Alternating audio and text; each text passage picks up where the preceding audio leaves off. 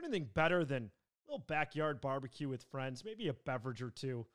Imagine that scene, except twice as fun because Chippo has been worked into the equation. One of my favorite games to play, not just golf games, but backyard games. Imagine cornhole style, six ball scoring. You can play two on two, the perfect foursome showdown for backyard bragging rights. If you want to purchase your first Chippo today, fun for all ages, go to chippogolf.com. Use the promo code RIPPING IT for 15% off your first order. Harold, I'll speak for myself here. Suck at putting? Yeah, I do. Know what can help you improve? Yeah, I do. That's perfect practice. The best putting mat that I have used. Don't just take my word for it. I'm, I'm a hack, I'm a six handicap. Over 100 pros in the PGA Tour have tried out Perfect Practice. It's great for alignment, for drills. You can use it in your hotel room, your apartment, your house, on the road. Super convenient. Go to perfectpractice.golf, promo code ripping it to get 15% off. Welcome into episode number three of Ripping It. George Savaricas alongside Harold Varner. Harold, the first major edition of Ripping It as a Chicagoan for me this time of year always signified spring golf season. Plus, it's Masters Week. Doesn't get much better than that. No, um, obviously it's super exciting just to get the championship season going. You know, um, Florida swing was great. You know, obviously it's super highly competitive, but just really good to just see some major championship golf. What comes to mind when you think Masters Week? Um, I mean, in North Carolina growing up, it was just like it's time. You know, you've been playing the golf for a good bit, and then the weather's just turned around to be just like perfect, and you know, it is. It's pretty ideal. You know, mid seventies, and just uh, just um, seeing Tiger win a lot was obviously super common, and uh, just exciting finishes. I don't. I didn't really watch much of it. The most I've really watched was when Tiger won in, I think nineteen, I believe. That was like obviously really cool to watch and obviously we'll we'll get into that more. But it's just uh, you know it's exciting tournament. You know it always has something special about it every year. Is it so for me? It's it's been this kind of odd scheduling quirk where I've never actually been to Augusta, but I've worked the last seven Masters, and this will be the eighth time for Golf Channel where I'm involved in, in live from in some capacity, and just haven't been lucky enough to actually see the grounds and really take it in firsthand. I've had other people relay to me just how amazing it is to see kind of the topography changes in the back nine and what it's actually like in person. Have you been to Augusta or are you waiting until you have the invitation? Um, I say I'm waiting, but if I got an invite, I'd probably go. Um, no, I've never been. Well, plug I've never. there. Yeah, exactly. Uh, I think my my time's coming. It's um, is what it is. I just you know I want to get there and play in the tournament. Um, I've heard obviously heard so much about it. Some of my friends have played it.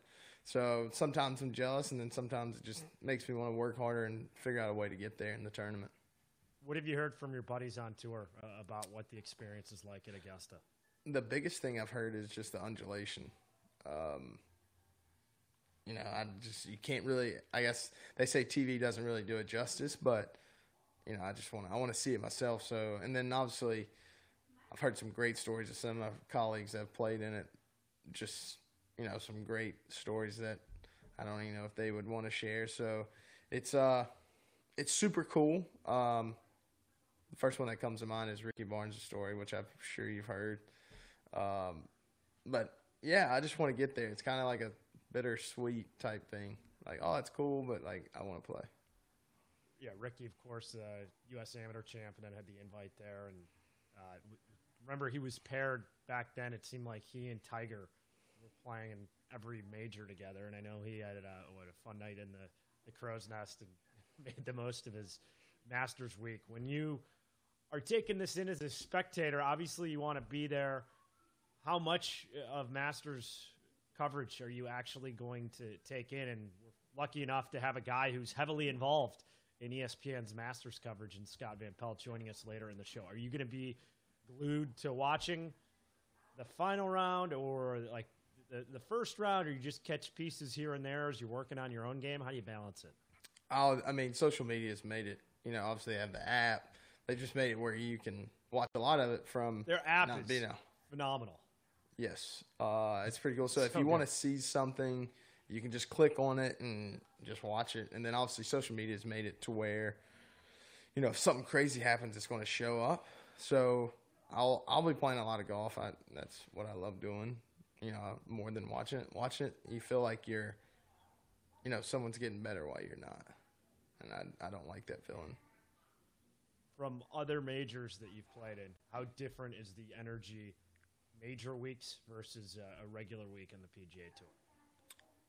It's insane. Just all the, I mean, from some of the stuff you have to do, but just the the coverage. Really, you know, it's just nonstop. Um, but it's it's what you play for. You know, the best in the world are going to be at these events, and you know, each one I feel like, except I've only, I've never played in the Masters, has its own little you know thing. Like you go to the U.S. Open, you just know you're going to get your your head beat in, and then you go go to the PGA. It's pretty fun. You know, it's like when it was, especially when it was in August. You know, the weather is going to be hot, and now being in May, it's a little different. But uh, yeah, you know, and then I got to play in one British at Royal Troon, and that probably was harder than any any U.S. Open I played in, surprisingly. But it was, uh, it's just so much fun. You know, that's what you growing up. You're like, hey, I want to play in those events, and getting into those was pretty pretty awesome.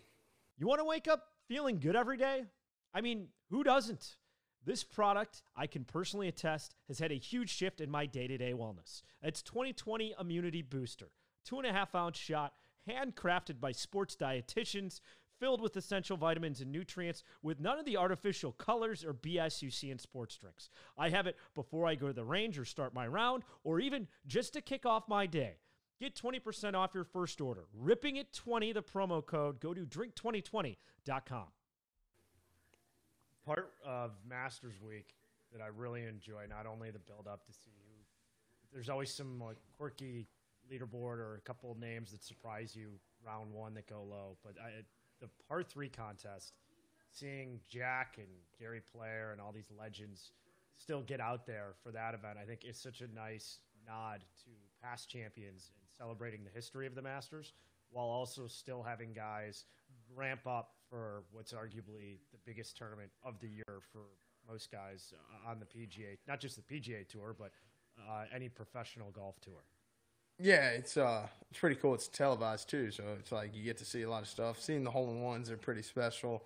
Um, obviously, the one that comes to mind is uh, Jack's grandson holding out while he That he's so playing with him. That's like, I mean, that's a memory he'll have the rest of his life. You know, Yeah. I still remember the two hole in ones I have, and but just doing it in that element would be it'd be nuts. You know, and I'm sure spectators look forward to seeing that. So it's uh it's pretty cool to watch. Like obviously the highlights. I've never watched one like all the way through, but it's uh it's a unique thing. Um, I think I guess it does a great job of you know honoring the people that have come before everyone else in golf in general. Obviously with the opening ceremony shot, so it's just it's really cool to uh, to see how they do it. I bet you it's run unbelievable. What uh, what would you serve if you ever won the Masters and had a champions dinner? Any idea what you? Um, I have no idea. I think it'd be some type of steak and potatoes. Like that's what I always eat. I like it. And whatever. steak and potatoes guys. So we have Scott Van Pelt coming up. Uh, amazing personality in the sports world. Uh, I love watching him on ESPN. Thinks he does a think he does a phenomenal job with his golf coverage. Ex Golf Channel guy way back in the day. That's where he worked prior to getting his job at ESPN. What's your personal relationship with SVP been like? Um, I've gotten to know him since my rookie year. We did a symposium in Maryland. That was um, really cool. Just understanding why they're you know Tiger didn't change the the faces in the golf world, and we just talk about it all the time. Like you know, Tiger made it so you can't compare yourself to Tiger. You know, like everyone's like, oh, I want to be like Tiger. It's like I want to be like MJ. You know, it it's not happening. So we, we had a great discussion with. I think there's probably a hundred other people that were involved with uh, golf and just the black community of golf, and it was just very interesting to just understand what people think it takes compared to, you know, I guess what I know just from my journey. Scott Van Pelt will be joining us in a sec. Prior to that, any predictions for which type of player you think could have a run, or guys that have been playing well recently. I, I know like Jordan Spieth getting a, a ton of hype for what he was able to do. Florida swing, how he looked uh, in Austin, match play that he's showing flashes. Any other guys that you saw during the Florida swing where where you think, okay, they're, they're rounding into form, they could be dangerous Masters week? Uh, I don't know if Charley Hoffman's in the Masters, but that guy always finds a way to play well there, and he's been playing well of late. So that's the one that comes to my mind. Obviously, Jordan does because he just he just keeps playing well week in and week out, and you know that's just what it takes. You just get the hot hand, and you know people that love that place and can play it. You know they usually play well there every year. So Scott Van Pelt, our next guest, and Harold, this is a solo mission for you, a scheduling conflict this week with uh, my Golf Channel responsibilities. So Harold, take the reins. You and Scott Van Pelt team up Masters Week. Yeah, let's do this. I hear it all the time, George. You're living in Miami these days. You got to have some late nights, and you wake up, you're not feeling too hot. Not true, and I'll tell you why. Tempo, total game changer. Tempo supplements guarantee you're never going to miss a beat thanks to a formulation of natural ingredients and essential nutrients. Two versions of Tempo Hungover AF, which I've taken, natural hangover supplement, and f- coffee, a supplement for clarity and focus. Check out both at tritempo.co. That's tritempo.co. Find your rhythm with Tempo. Use promo code TEMPO for 15% off your order. Hey guys, we're here with an awesome guest this week. Obviously, a great friend. Um, been able to spend some time with him. Um, Scott Van Pelt, um, thanks for coming on the show. You got it, Harold. How you been? You good? I'm good. Let's do it. Let's get right into it. We know you're a big um, Maryland fan. Uh, we love your tweets about Maryland. You've taken me up there a few times. Do you miss Maryland being in the ACC? I do. Um, but here's the thing I miss what I grew up with, which being old means like like a small version of it, right? Like it was Tobacco Road, it was Carolina, Wake, State, Duke, and then like I mean, like when Florida State came in, I'm talking a long time ago, but when they came in, everybody's like, ah, I don't know about all this. So like they started adding people like, with all due respect, but like you start adding Syracuse and Pitt, and it's like that's not the ACC. You know what I'm saying? So like I miss what I remember, but what I remember is long gone, and so you know, I, I don't know that I'll ever get used to the fact that Maryland's a Big Ten team. And frankly, the Big Ten, I don't think there's plenty of those folks that didn't want us. So it's sort of this weird, you know what we're like? We're like if, if your parents get like remarried and like, you're like, man, I didn't ask to come to your Thanksgiving dinner. You know what I mean? And everybody's looking at each other kind of like, you're not in our family. And like, well, we didn't ask to do this. You asked us. So, I mean, I think we're getting there. I, I think we're getting there. Um, you just need, you know, what you need you need rivalries. Like you need teams that uh, that you genuinely want to kick their ass, and they feel the same about you. And I mean, over time, I think those things establish themselves. I gotta ask, since I'm not that old yet, when did Florida State come into the ACC? Because I have no forever known, obviously being from North Carolina and watching the ACC, that Florida State's been in there.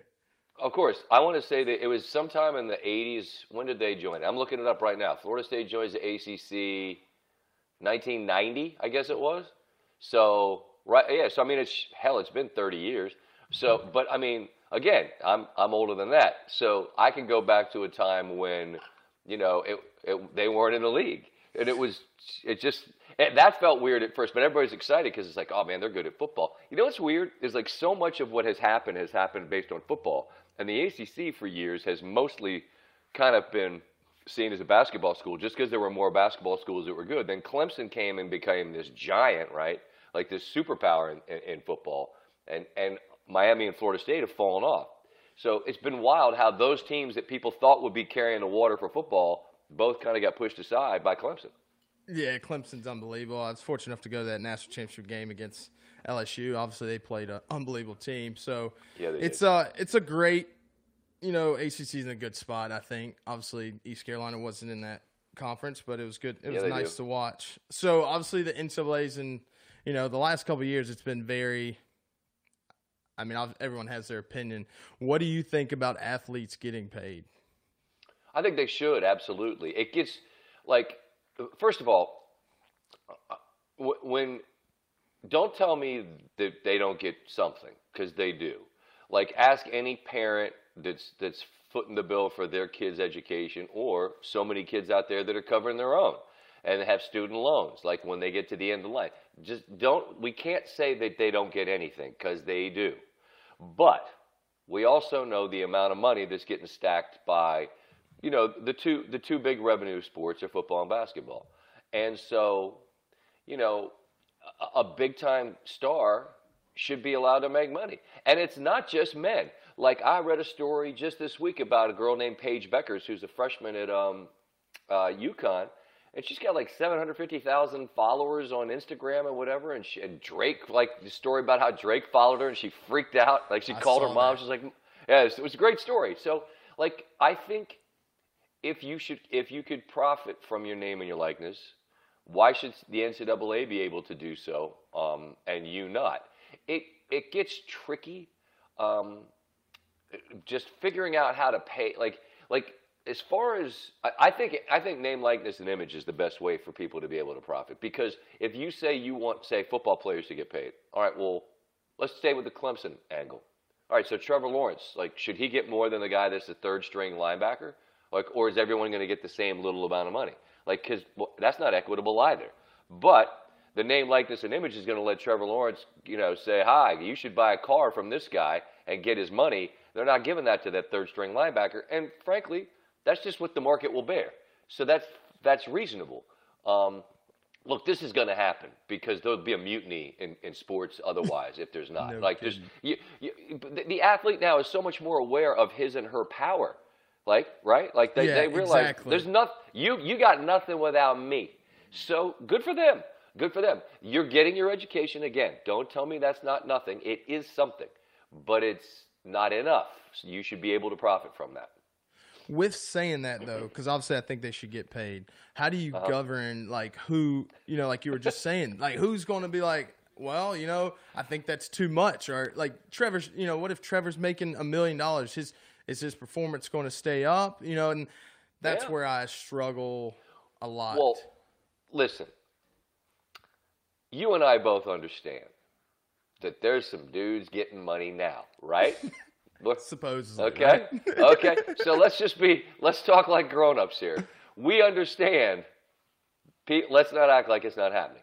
So governing the money gone. that goes in and out, it's never going to, it, it's ungovernable. It's too big, especially, you know, and I should, not exclusive to the South, but like, you think about like SEC football, it's already an arms race.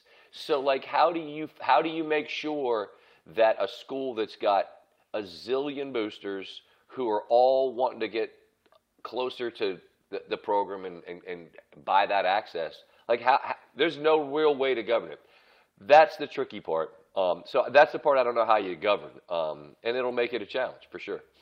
I know. I just that's every time I say they should get paid, I'm like, well, I have no plan because you know, being an athlete, you're like, you're like, man, it'd been nice to have a few dollars here and there, and obviously they take care of you, but like, you want to do the finer things. Like, I want to take a girl out to eat. I want to, you know, I want to do those things, and I think that uh, every athlete at a, or you know, university should be able to do that. Agreed. You, you shouldn't be prohibited from it for sure. And like the, the, the, the they're not they're the only athletes on campus that are prohibited from doing those things. Um, but the, the, and I, I'm right with you, Harold, in that when it's come to, I think they should. Okay, cool. What's the plan? Um, right? Like that's I don't. That's the hard part. How to and, and, and I'll promise you this because I no good deed goes unpunished. Whatever they come up with, people are still going to bitch about it and say it's not enough. Oh, that's not enough. Well, it probably won't be. Like the first pass at it probably won't be where it ends up going. But I mean, I think it's really clear now that, that things are are going to change on that front because they're they're going to have to. Yeah, and then you you put in the Title Nine, and you know, obviously, Exactly. you, you everyone deserves everyone says you know people deserve equal pay and stuff and how does a university keep the program going you know title ix made it where you could they could do that they could they had a way to hey this works and if you start paying them like that you know you're going to have Yeah. that same problem in the ncaa um, but on a better note in the you know things that we don't have to worry about um, what is the best atmosphere in college that you've been a part of? Obviously, you've been a part of some pretty cool things. We've seen Yeah. it. Um, what do you think? I've asked Chris Berman this, and you know, it was a great. He had a great answer. Coolest, the coolest environment I've ever seen uh, was uh, LSU Tiger Stadium at night. Um, Wisconsin's incredible. Uh, I, I've, I, I was at a night game in Wisconsin when they beat Ohio State. Camp Randall is insane, and uh, Madison, Wisconsin's awesome. Wow, And like it- it's that that place is spectacular. Um, that was a curveball, like, the- by the way. Oh, Wisconsin? Oh no, it's nuts, man. Don't don't sleep on Madison, Wisconsin. You, well, let me wake you up. Uh, Yeah, that place I'm, I'm not going to tell. Steve. Yeah, Steve Stricker, and, uh, Jerry Kelly that. Ask him. Tell him. Ask. Tell him Van Pelt was was was bragging on Madison. Um, but like, look, Tiger Stadium at night. I was there for a Bama game, and I mean those people in Baton Rouge, they just have a different gear, bro. Like like. So, like, you can wake up and some people can wake up and tailgate for like a noon game. Like, they'll wake up and tailgate for a night game, okay? And they might pass out, but they're going to rally repeatedly. and then just the, there's like this weird humidity, electricity, like buzz that, like, this, this never ending feeling of something in the air. And, like, I happened to see an incredible game where LSU played great, played great, played great. But then at the very end, Bama won. And uh, I just left there just thinking, there might be something as good, but there's nothing that I've ever seen that's better than Baton Rouge at night. And I saw it on a great night. You know, there's a lot of places out there, I'm sure, that on the right night It's could good, feel like the could feel like the right answer. I'm just telling you from what I've seen. Um, on a football side, I, I feel that's the best environment. On a basketball side, like, look, it's no secret I'm from Maryland. On the right night, like Maryland's building is is no joke. We love Um, seeing you in there. yeah, I'll get after it, man. I I get after it. Like it's embarrassing. I've been caught. Like it's it's it's it works out. Like when you you know if your team wins, you want to send out something on Twitter. Like there's like a GIF of you jumping up and down like a moron. Um, but like the be- if I had divorced myself from Maryland to say the best environment in college basketball I've seen, um, I think Phog Allen Fieldhouse in Kansas. Um, ask your boy Woody about that. Like that's that's and like Duke's awesome for sure, but it's small. Like That's what I'm like, saying. uh, How does it get so only- big? it, it, well, it's, it's, it, you feel like this in Duke, like it's kind of claustrophobic. Where in Kansas, they've got probably seven thousand more people in their building. Um, the atmosphere in, in Phog Allen's amazing, but just like I, I like all sports, as you know, just like you. Yeah. But I, I like to me the atmosphere in college. It, it's just it feels different because it is different, you know. The, um, you tell me this. So my coach went to NC State, and he always Uh-huh. talks about the rivalry of NC State and Carolina before there was Duke. Was it that good? Like he's like TV made Duke Carolina like so much more, and I'm like, you know, in my head, I'm like, hey man, you know, like, what are you Well, how talking uh, about? like if your coach is old enough, then then your coach remembers state being uh, just sort of different. Like state, look, the thing about Carolina is is that they they were everybody's rival, right? Just like Bama. Like in football, Bama's uh, they're LSU's biggest game, they're Auburn's biggest game, they're Every they everybody's play, biggest. yeah. Well, they're everybody's biggest game because they're they're the the best. They're the gold standard. Well, Carolina has been was that for many many years, but like State going back to you know they won one in the 70s, then they won the one in the 80s, and so and I also think that there's that. And this this is what typically makes rivalries great is if one school feels like the other school doesn't respect them, and the other one school feels like the other school isn't as good a school as them, and like Carolina's it gonna gets look down, personal. they're gonna of course it does, because they're going to look down their nose at State and be like, ah, you're not, you're not us. And so, yeah, State Carolina was absolutely like that was a big time thing. But then Duke kind of supplanted everybody, and then Duke Carolina. Like, here's the thing about a rivalry. I've said this a million times. In order to have a true rivalry, you got to be, you have to take something from me that matters to me. You Yes. got to beat me when it matters. Not like some game that doesn't matter a lot and you win and you get to have a parade. No, you got to beat me to go to something and knock me out. Like that's how rivalries get truly established. And so State and Carolina had that for sure. Um, but you know, you can only like a team can only look at really one other school and care as much about it as the as the other team. You know what I'm saying? Like State, Wake, like everybody looked at Carolina and Duke that way. And I'm sure Carolina's like, you're just kind of another game for us. And like that's what used to make Maryland mad. Like the the Duke fans would always chant "Not our rival" at Maryland, and Maryland's like, "Is that right?" You know, because there was a period there, like around 2000, and Jay Williams would said this. He goes, "Look, when I was at Duke, Carolina wasn't the rivalry, Maryland was. There was a brief window there where the the, the level Yeah. of play, like Maryland, They were Maryland was winning able to games beat on the last, yeah, on the last second shots. Great games. Not they're crazy. They're, and but see, Maryland beat them in their place a few times, and you know that's when you're taking something that matters. It's like Shane Battier's senior night. Maryland went in there and beat him. It's like that that pisses them off. Like, you got to beat somebody in a game that's going to piss them off. That's how rivalries happen. So you know, through, over the years, those things evolve in, the, in down on Tobacco Road for sure. That's awesome. Um, obviously, everyone knows you've been around, been in the golf world. Obviously, done a got you know a pretty big tournament down in Augusta. You know, I'm Yeah, still waiting to times. go. I'm working on it. Um, what's your best golf moment? I guess obviously, if people don't know, you were with Golf Channel for a bit. I don't really know how long, but when I was growing up, you you were doing Golf Central, and I was like, Right. man, how's you know? So, um, what would I mean? Obviously, there's been some great moments. I'm sure you've seen some. I would love to hear what your best. This is a golf podcast. I play a little bit of golf here and there. Little what bit. was your best golf moment that you got to experience? Um, I, I'd say I'd frame it this way. Um, I was there in '97 when Tiger won the first one. Okay, and Harold, it was just, I mean, and people that don't know, you were kind enough to come help me out. We had a thing at Maryland. Uh, it it was a, a symposium about the Tiger Woods effect, and it was 20 years after '97. And how have things changed? Um, there were people. People thought that it would change the kind of the way the game looked. We thought we would see more participation. We thought we'd see more young black players out there. And what we found was, and it was actually so cool that day at Maryland. What happened? Yes. The, uh, uh, the, the golf the golf team and the uh, from Maryland Eastern Shore, uh, in a historically black college, came up. They have a golf program at Maryland Eastern Shore, and here was here were a, a bunch of men and women in the sport. Some were going to some to get involved in being club pros, maybe get involved in like golf course agronomy, things like that. That they Tiger Woods did he impact them? Yeah, absolutely. He, Tiger Woods sort of opened people's eyes that golf was an avenue and something they might want to pursue. Um, but I was there in '97 when that happened and recognized that it wasn't just a remarkable golf performance, but it was a significant historical societal performance too. All right, well, fast forward to 2019.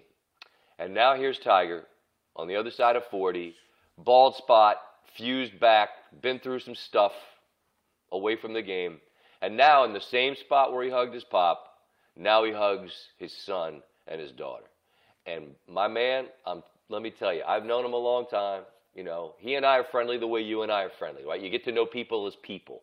Yeah. Um, and you put you like the thing that's so great about golf is I got so many people I pull for every week. Like you play great, you know I'm going to send you a big a, a text Yeah. with those big ass eyeballs. Like I see you. Like you know because I you know I'm watching. Like I pull for people. That's the best thing. I don't have to root for anybody. It's not two teams. It's just I got you know there's 50 guys out there that I'm like or and they're caddies. You're pulling for them. Well, okay, I I've known Tiger a long time.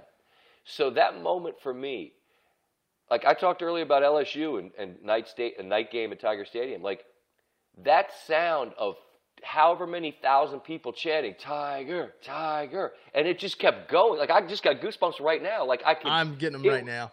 It was nuts, man. Because because Augusta, like it's not like they don't clap. No, they cheer. There are roars at Augusta for real. But I've never heard that. And so seeing him hugging his child, like when he got to his kids, oh my God.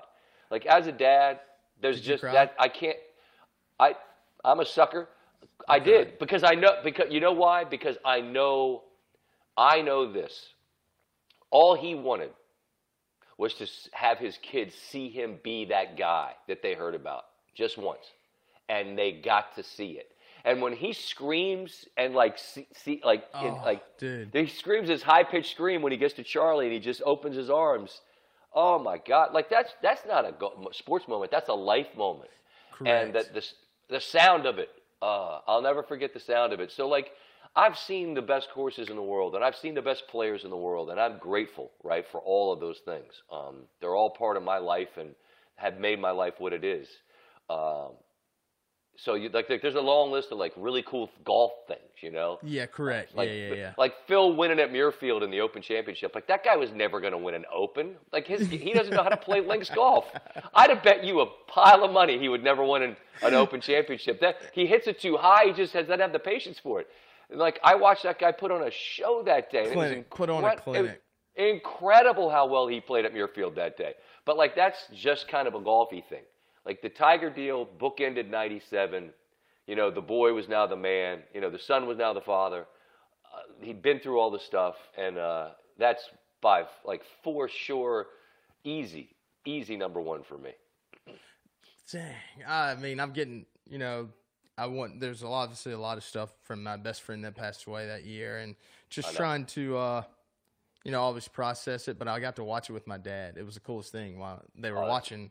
I got a golf cart delivered and they ran into the power lines and he's winning the Masters. It's just, you know, some of it you can't make up. Obviously, we're thinking about Tiger, you know, No doubt. crazy time right now. Um, but do you, so obviously I know Tiger's helped my career, obviously you know my golf career, but he's helped the you know the purses on the PGA Tour. How has Yeah. Tiger helped your career?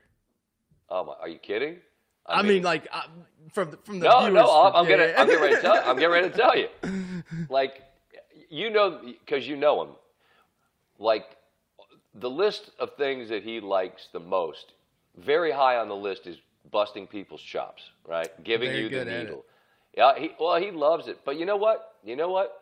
He loves when you give it back to him because, like, the people that are kind of like scared to do it, like, they'll never make it with him. They'll never but you got to crumble. You, like, if he steps to you, you need to take two steps to him. Like, yeah, now what? What? Like, like he and I busted each other's chops for twenty some odd years, but um, he always likes to tell me he's like, without me, there's no you. Like, you're, I'm single-handedly responsible for your career. That's his best needle though. Every time. It is. Hold on a second. Let me show you something. All right. So I'm in my office here, and when uh, this is the book he did about the '97 Masters. All right.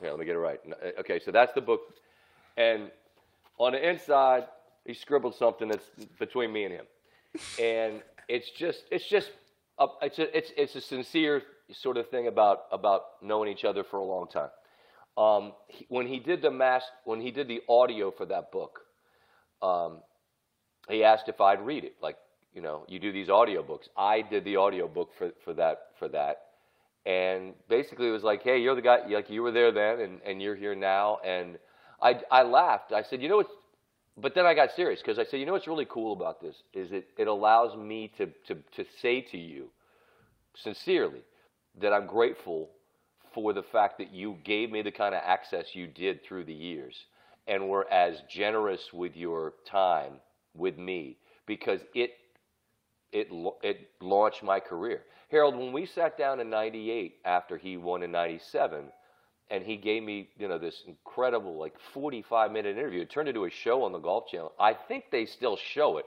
which is disrespectful because I had hair. Like, how are you going to do that to your boy? We're going to get Um, to that in a bit. yeah. Okay. Well, um, they they they still run that back, um, but like that put me on the radar in the business because like he was great. It wasn't that I was great, but he was great, and I was the guy sitting there. And so now, like, I'm on the radar for ESPN. And then he in 2000 has like the greatest year anyone's ever had. And Jimmy Roberts, who still does a great job covering golf, he left ESPN to go to NBC. So NBC, uh, excuse me, ESPN's kind of like, well, we need somebody to cover Tiger. Well, who's better? Who's better equipped to be that guy than me? Well, I'm like, uh, I'll do it. And the next thing you know, I go to ESPN, and now here you and I are talking 20 some odd years later. And so Oh it all, like, no, no, no joke. Like the whole thing, every bit of this happens because I met him when he was a freshman at Stanford playing the Scarlet Course in Columbus, Ohio in the NCAA championships. And I met him then, and we kind of, I mean, you know how it is. You meet people and you see Yeah. him over and over, and it's like, you kind of didn't have a choice. He was going to see me one way or another, but we just, you know, we found some common ground and we got we got along, and um, and now all these years later, uh, you know, I owe I literally not, not a, this isn't like I'd have made I, I'd have made it. I, I might have I don't know I might have made some kind of thing in this business, but Without him, how, how did how did he impact my career? He made my career. He made my That's career. awesome. Period. is- I mean, he's done It's- it for a lot of people. So, like, you know, when I don't think people really understand when you sit there and you see, you know, you see the car wreck. You know, it's bigger than just the best player to ever play get in a car wreck. It's like it's a friend. It's a guy that's changed my life. You know, like obviously he's been somewhat of a mentor to me. Always ask questions. You know, obviously I don't have any trouble asking any questions except you right now. But you know what's cool? I'll tell you this. That this is something you should know. That that I I think that you you benefit from being like the the, the difference in ages is is since you weren't the guy that was his peer at the same time. Like I know his relationship with JT is is is they gotten really really close because there's enough of a gap where Tiger's willing to share more of the secrets, right? Like if you'd have if if you were 43, he'd have froze No. you out, bro. He wouldn't have Not given you any of it. No, because like, and I mean, there's some great stories that some of which kind of I, I got. I mean, just let's just say contemporaries of his that like he would, you know, were interested in maybe trying to play a practice round or whatever, and he basically said to me like, "Well, he's like, what is he? Is he effing crazy? Like, I'm not showing you the secrets. Like, why am I giving away my secrets to you? Wouldn't do it. He would. He definitely kept like the, that his contemporaries at, at arm's length. Where I think he views guys like yourself, like uh, younger guys. Uh, that are the next wave. Like he's way more willing to be like Uncle Tiger, right? And and Yeah. be, or bi- or Big Bro Tiger than the guy that was like my twin brother. Like there was a lot. There was none of that. Not he, at, he went no, no. But I get that. I understand why. my caddy always says that. Like he's always says he's like, man, if you're his same age, there's no way he would talk to you. F you. Nope. He'd, he would, Um, and he would have tried to squash you like a bug, man. He got a kick out of that. So obviously the Masters is coming up. I um would like to know what what are you looking forward to? Obviously, last year not having fans, watching on TV was so weird in general. Um, Strange. but what are you what are you looking forward to, and what do you look forward to every time you go? It's it's it's just an amazing place, you know. Um, it's it's a place of. It's hard to describe it if you haven't seen it, uh, but I mean, this is a, a golf pod. I, I would have guessed that a lot of people who who would spend their time, you know, listening to us talk have probably been. Um, but if you haven't, you got to go. I just put it I've that never way. Been. I well, I, I it just I'll just well, you're going to earn your way there, and when you do, you and I are going to talk, and you're going to go, you weren't lying. Like it's impossible for me to describe to you unless you've seen it, because it whatever you think it is. Like there's like we talked about like Tiger Stadium or or Phog Allen or a, a great venue in sports. Like you might create it in, your mind what it is, then you go there and you're like, okay, this is cool. It's a stadium, or it's a gym, or it's a golf course. Augusta National is more than that. It's it's it's a whole feeling of you can't believe everything is exactly the way it's it is because it's perfect. And so I just look forward to going. Like I, I've gotten to know people there. I've been really lucky for you know all these years. Like there's a gal that works security named Miss Nadine. That's my girl. Like she checks my outfit out every day. Like she, you know, I, I saw her during COVID. fly. I well, she she every day she checks me out, and makes sure I look good, and like I'm not kidding. Like we prayed on Easter morning together before I went in. Like we spent a little fellowship, man. Like you get to know people as friends. Tony that runs. I've seen Tony change the color of his jacket as he's you know gr- climbed the ladder of, of of his responsibilities with the club now, and like he's That's running awesome. stuff. And and these are people that look out for me. Like they treat me like not like I'm a, a member. I'm not, but they treat me like a friend. And so I have friends there that I see, and I've gotten to know members that are they're they're very very gracious and and very welcoming during that um, during that week. They want us to to be looked after. Um, but there's this one place, Harold. On the I tweet it out every year, a picture. Uh, it's the eighth tee on the par three course, and I go there every single day um, when I when I'm walking to Butler Cabin, and it's a it's this this quiet place. It's beautiful, and it's like I just stop and it's. I've tried to describe what it is. Like, am I praying? I kind of do. I just say, "Thank you, Lord, that I'm standing right here. I'm grateful, Lord, that I'm alive. I'm grateful I'm standing in this spot. I'm grateful that this is what I get to do. I'm grateful I get to go sit in the Butler cabin today, and that that's my office for the next, you know, however many. I, I'm grateful, and I'm just. I want to say that out loud because I just want the universe, the Lord, whatever, to know I am appreciative of that. Like I'm a Amen big believer. Yes. Well, I'm just to me, I just feel like you know, uh, like I don't get off on this tangent much, but like if you're not appreciative of life and its blessings, and you don't speak that into into existence, if you don't speak that you know out loud, I think that's a mistake. It's a mistake for me, so that's why I do it, and. And then I just walk to work and I shake my head the whole way. I'm like, how did my dumb ass get here? Like, I really don't know. I swear to you, I don't know. But there I am. And um, that's my, I look forward to that every every day. And then just the event is, it never disappoints. Like, like sometimes there's a Super Bowl, like this year's Super Bowl, frankly. Like when it was over, you're like, I, I don't know. Chiefs kind of didn't play that well. It was weird. Good for Tampa, but like, was it a great? No, it was just kind of a game.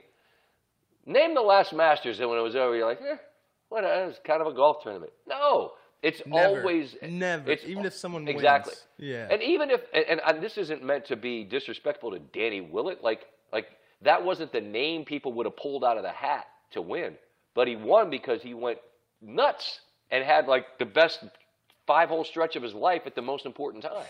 And that makes you a legend forever. Charles Correct. Schwartzel did the same thing. And, and that's just incredible to me about Augusta because through the years, and you could go back to like Tom Weiskopf, uh, Greg Norman for sure, Ernie Els for sure, David Duval for sure. Those guys, Davis Love, they all thought, oh, I'm going to win this thing because they were right there. They're going to win it. Then they didn't. they didn't. none of yeah. The greatest line, maybe, like people think about Yes Sir with Verne Lundquist, and that's a great line, and, and there's been some great ones. Jim Nantz, the year that Nicklaus won in 86, is with Weiskopf, and, and Nantz says to Weiskopf, Tom, what's going through his mind right now? And Weiskopf pauses a beat and says, Jim, if I had any idea what was going on in his mind right now, I'd have won this tournament a time or two, right? Like, how do I know what Jack Nicklaus is thinking? I don't. That's why he's got five, about to be six, and I have zero. So I guess what I'm saying here, and I'm rambling, but I love this tournament, is just that, like, more than any other, I feel like when that tournament presents a moment to you, like Mark O'Meara had one little window of time. It was his time. Boom, Yeah. buries a putt. You're a Masters champ.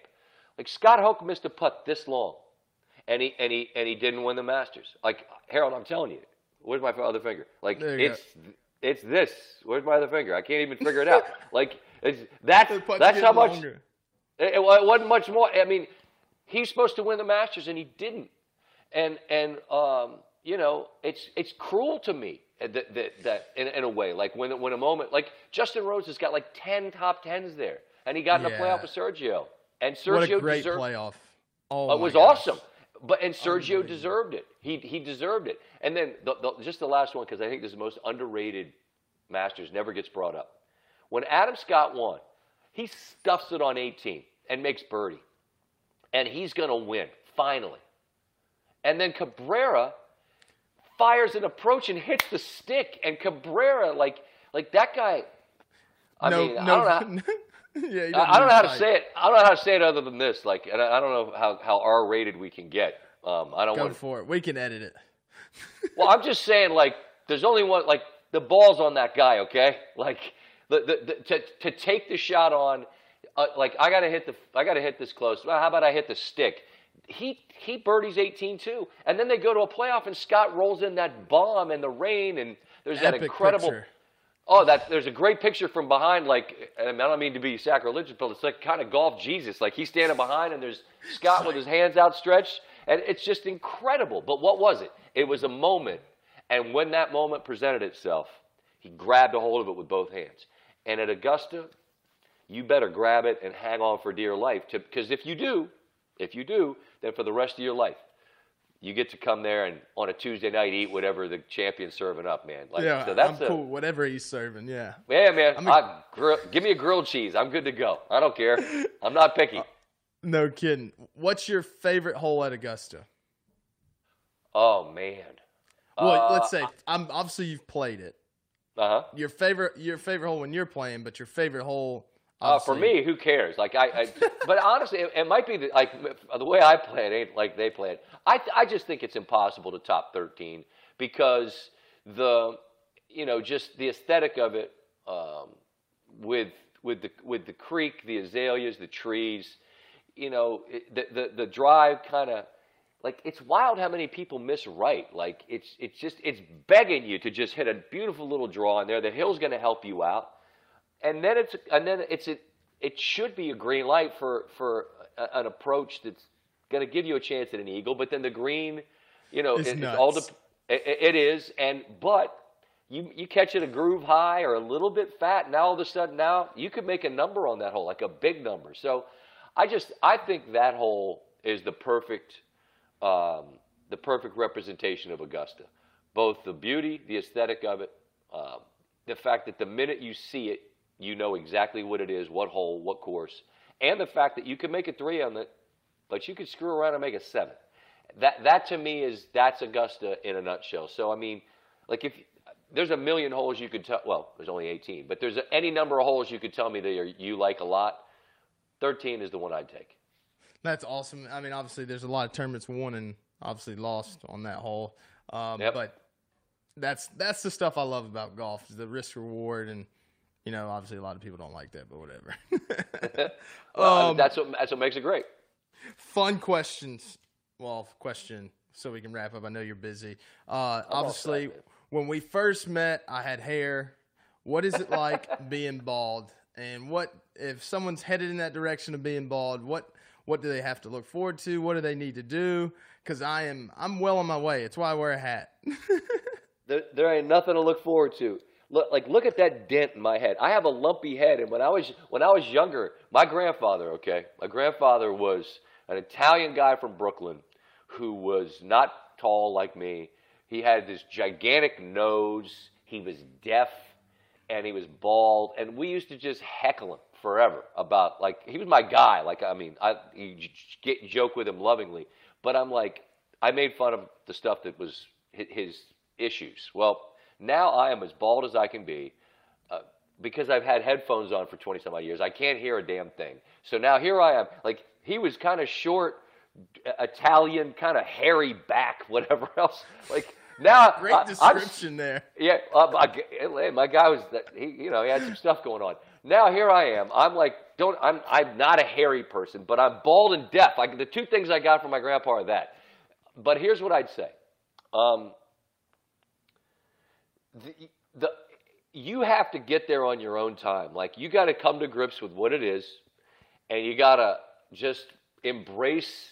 What, or like, look, there's there's options out there. Like there's There pills options. and and uh, creams, and there's you can you want to restore it. I got no issue with anybody who wants to do whatever he how, however he wants to do it. If you want to hang on and fight for dear life, go ahead.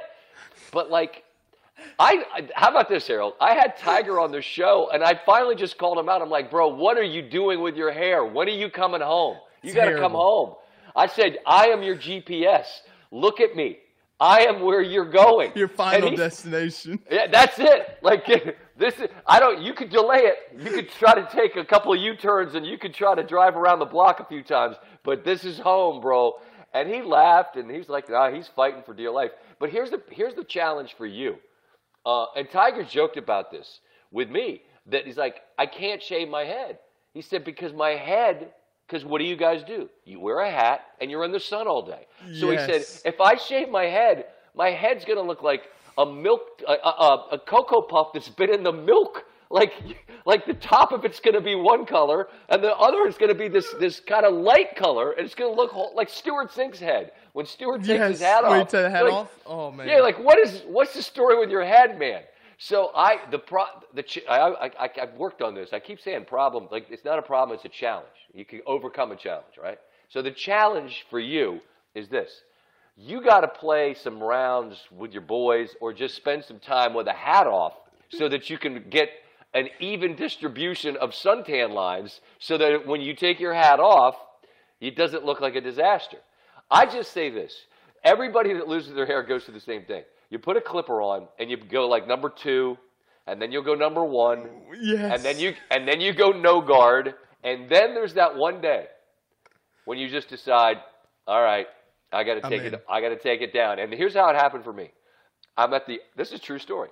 I was at the Open Championship at St. Andrews. Now, anyone that's ever gone over to the UK knows if you have like a plug-in device, something about their electricity and our things don't work. Just they don't. And so I put my clipper in, and I knew it was real iffy. And you turn it on, and it makes this god awful like, ah! Oh, and like yes. it, the clipper was blown up. So now, like, I'm clipping my, I'm turning it on, and I'm like, oh god, and it won't come on. And you know how it goes, right? Like when you get to that, you haven't shaved in a couple days, and it starts to look like the second cut, maybe like maybe like the rough, uh, uh, the fringe around the green at a bad municipal course. Like Yeah, it's just like, really furry, I gotta fuzzy. get this off. Exactly. And so I had a choice to make that morning. I'm like, I can put the lather on here and I can take it down with a razor, or I can go with like, you know, I can go with the rough. I'm like, I got to take it down. And the first time you shave with an actual razor, and you feel your head, you're like, whoa, whoa, whoa, what do we have here? And I and I loved it, and I haven't gone back. So it's that's the progression. You're going to go with a number four, number three, number two, number one, no guard, and then one day you'll just take it down. But I, you're the one that's got to figure out what you because you got sponsor considerations with your hat. I get it. I see that jump, man. I understand it. But like you gotta like maybe you just get a headband with with, Oh, with the with the jump man on it, and you get some sun on top of your head because that's a My- challenge. I don't know if my stomach hurts from laughing or like just being nervous about this part, like where I go like this. It's it's coming, bro. It's it. it's coming. Like I, I I held on for a while, and then you just, I mean, you just know you're not kidding anybody but yourself. You know, like you just know this is it. And I mean, here's a good thing. You more than me, but you like you got like that leading man face anyway. Like you're a handsome guy, you'll be good. Like you could you could just be you, just smile like that, and like you know you're good, you're fine. But you know everybody's got to get there on their own time. You know you I I, I finally heckled Tiger because I just it was I felt like I couldn't not do it. Like I had to take my shot. It was a can't miss moment. It's your Kinda. master's moment. I, I grabbed it. I grabbed it with both hands, and I made fun of Tiger Woods' hair. Uh, but I mean, all, to all the guys out there in the struggle, you can make it. It'll be okay. I'm your I'm your guide. I have a lumpy head and freckly. It's a com- disaster.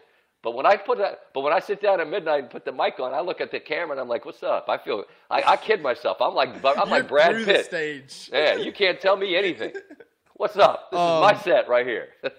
That that's awesome. SVP, thank you for your time. Uh, this is ripping it by BroBible, and we're out of here. Um, I love you. I thank you, and I will see you soon. Hopefully, I hope so, bro. Keep playing good. I can't wait for you to get that big breakthrough. I'll see you at the Oak Tree at Augusta next year. You hear? Sounds good. All in time.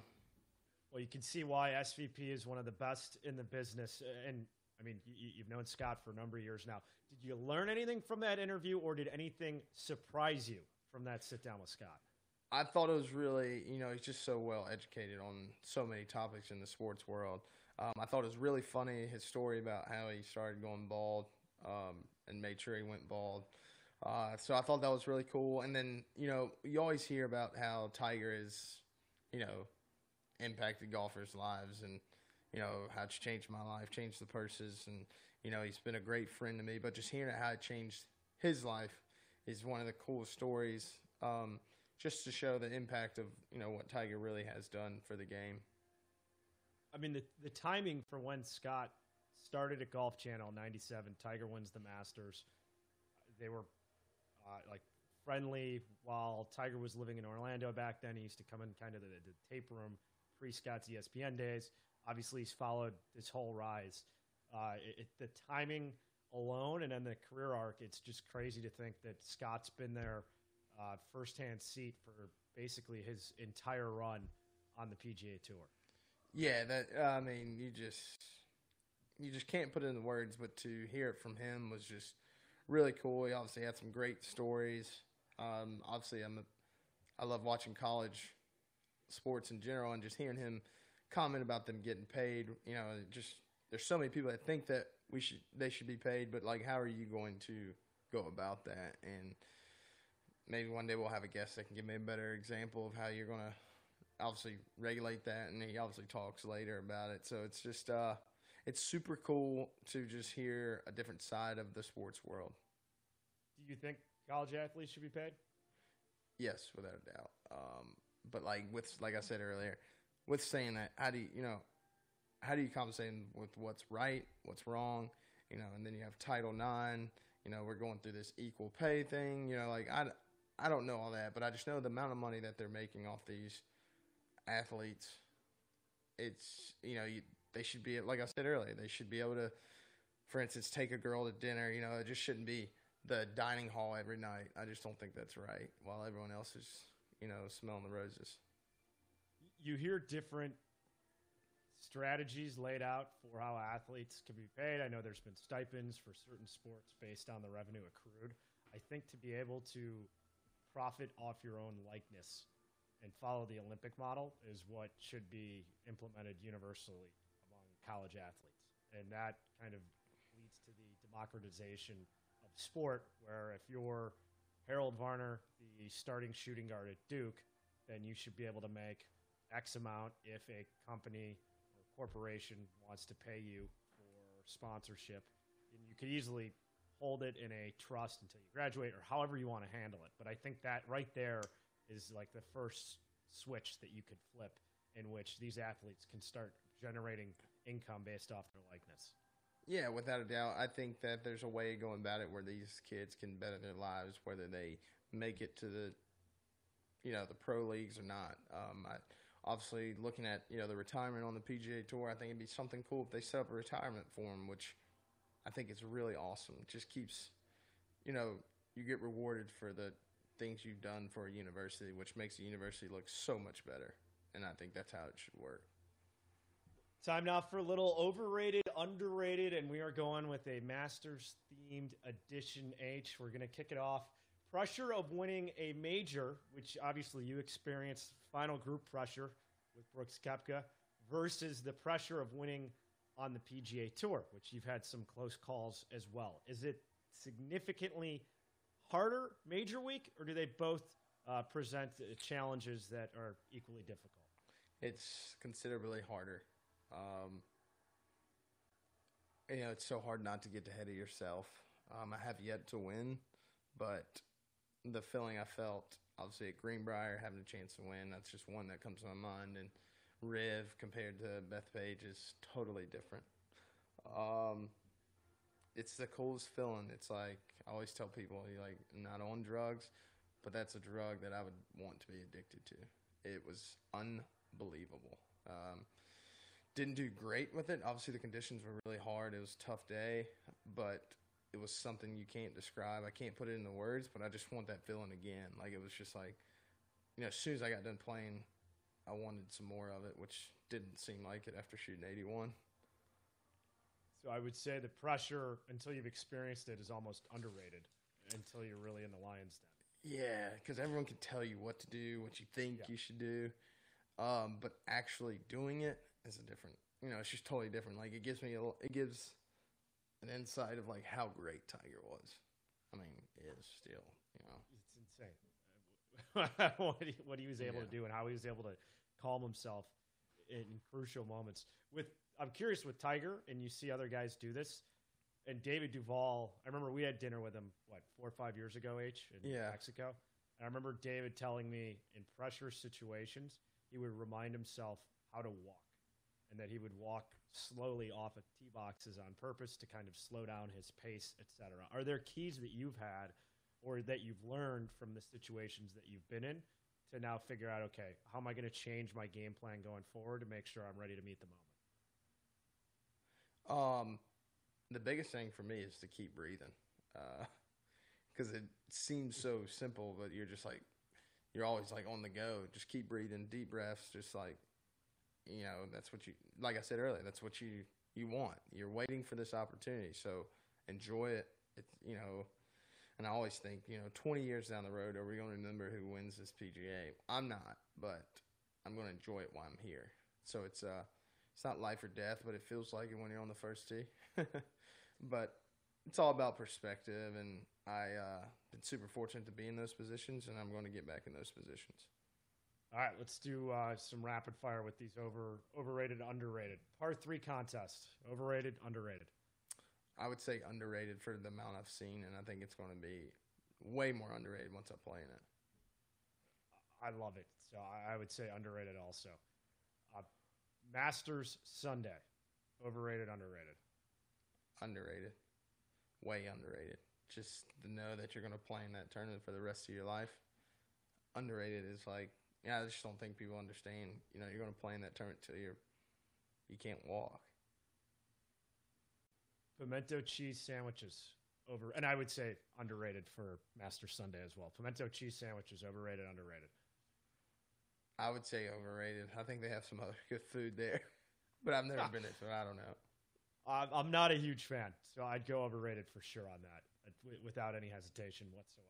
The prices are underrated from what I hear.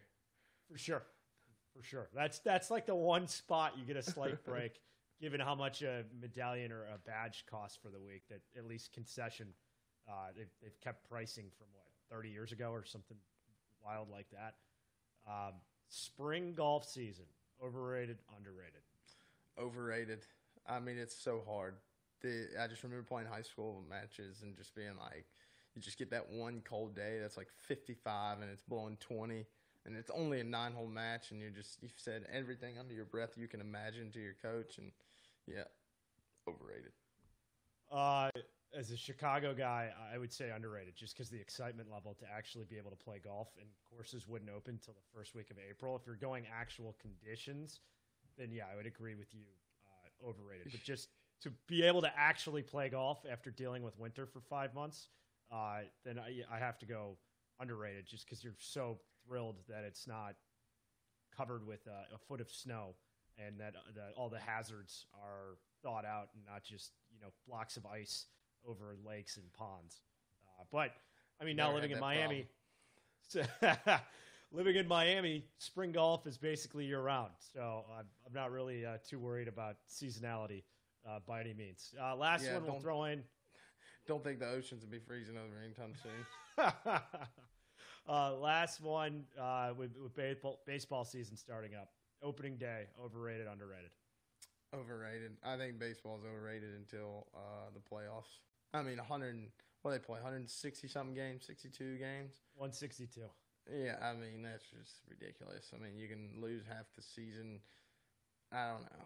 That's just my comment, but um, just playoff baseball is just so much better. And it's not till October. The you know the worst part is is once basketball's over, you know it's all baseball. So like Sports Center's top ten is like some guy running to catch it, and you're like some guy makes a hole in one on tour, and he's like number ten. I'm like, you know what are, what are we doing here? so you politicking to bump up a, any future ace? And No, Have just putting had- some common sense out there. have you had a televised ace? Nope, PGA but I've only made my hole in ones on PGA Tour events. They've never been televised. Really. Yeah, What, made two. what were the two? Uh, eight at Memorial on Sunday, and Saturday on the Nicklaus course, PGA West. Really? Yeah, yeah. Didn't even know it went in. Two volunteers back there. Didn't even know. And you said Memorial was on a Sunday. Yeah, crazy, crazy. Either Nothing. either one hit you with a little bit of a, a tab after. Uh, the one at PGA, no, but the one at um at Memorial, yes. I remember I holed out like four times that week. It was nuts. Um, but when it went in, I didn't even know I was picking up my tee. So it was exciting Really? Times. Yep. That's Didn't I, even see I've only going. had one hole in one in my life. Uh, Congaree number ten, and then So it was uh, it was the first hole in one on that hole, and I had Tom Fazio's cell, and then was able to text him after like, "Hey Tom, you need to make ten a little harder." Yeah, It it's hard enough. the, the rare, I mean, uh, I could go my entire life and have one hole in one, and to actually have the architect's number for the place that I just had a hole in one on, it was pretty nuts to be able to text him right after. Yeah, super excited. Uh, obviously, wish we were going to Canada, but um, got to give a shout out to Congaree because we're going back there. We're going there the week of uh, RBC. It's gonna be super exciting. It's a great test of golf. I just can't wait to see how many players show up. Um, but it's just a, it's gonna be a great test of golf.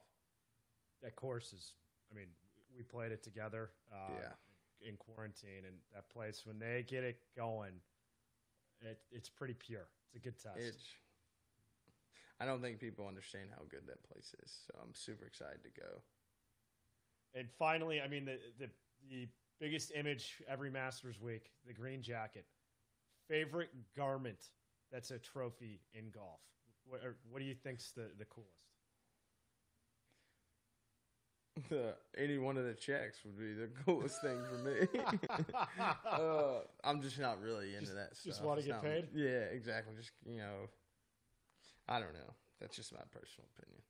There's some weird ones, uh, not just in the PGA Tour. European Tour trophies are out there, but PGA Tour has like RBC Heritage next week ha- has that blazer. Then there's the the tartan one that you get at Colonial, and the Masters has a jacket. There's the like four or five events that give you coats.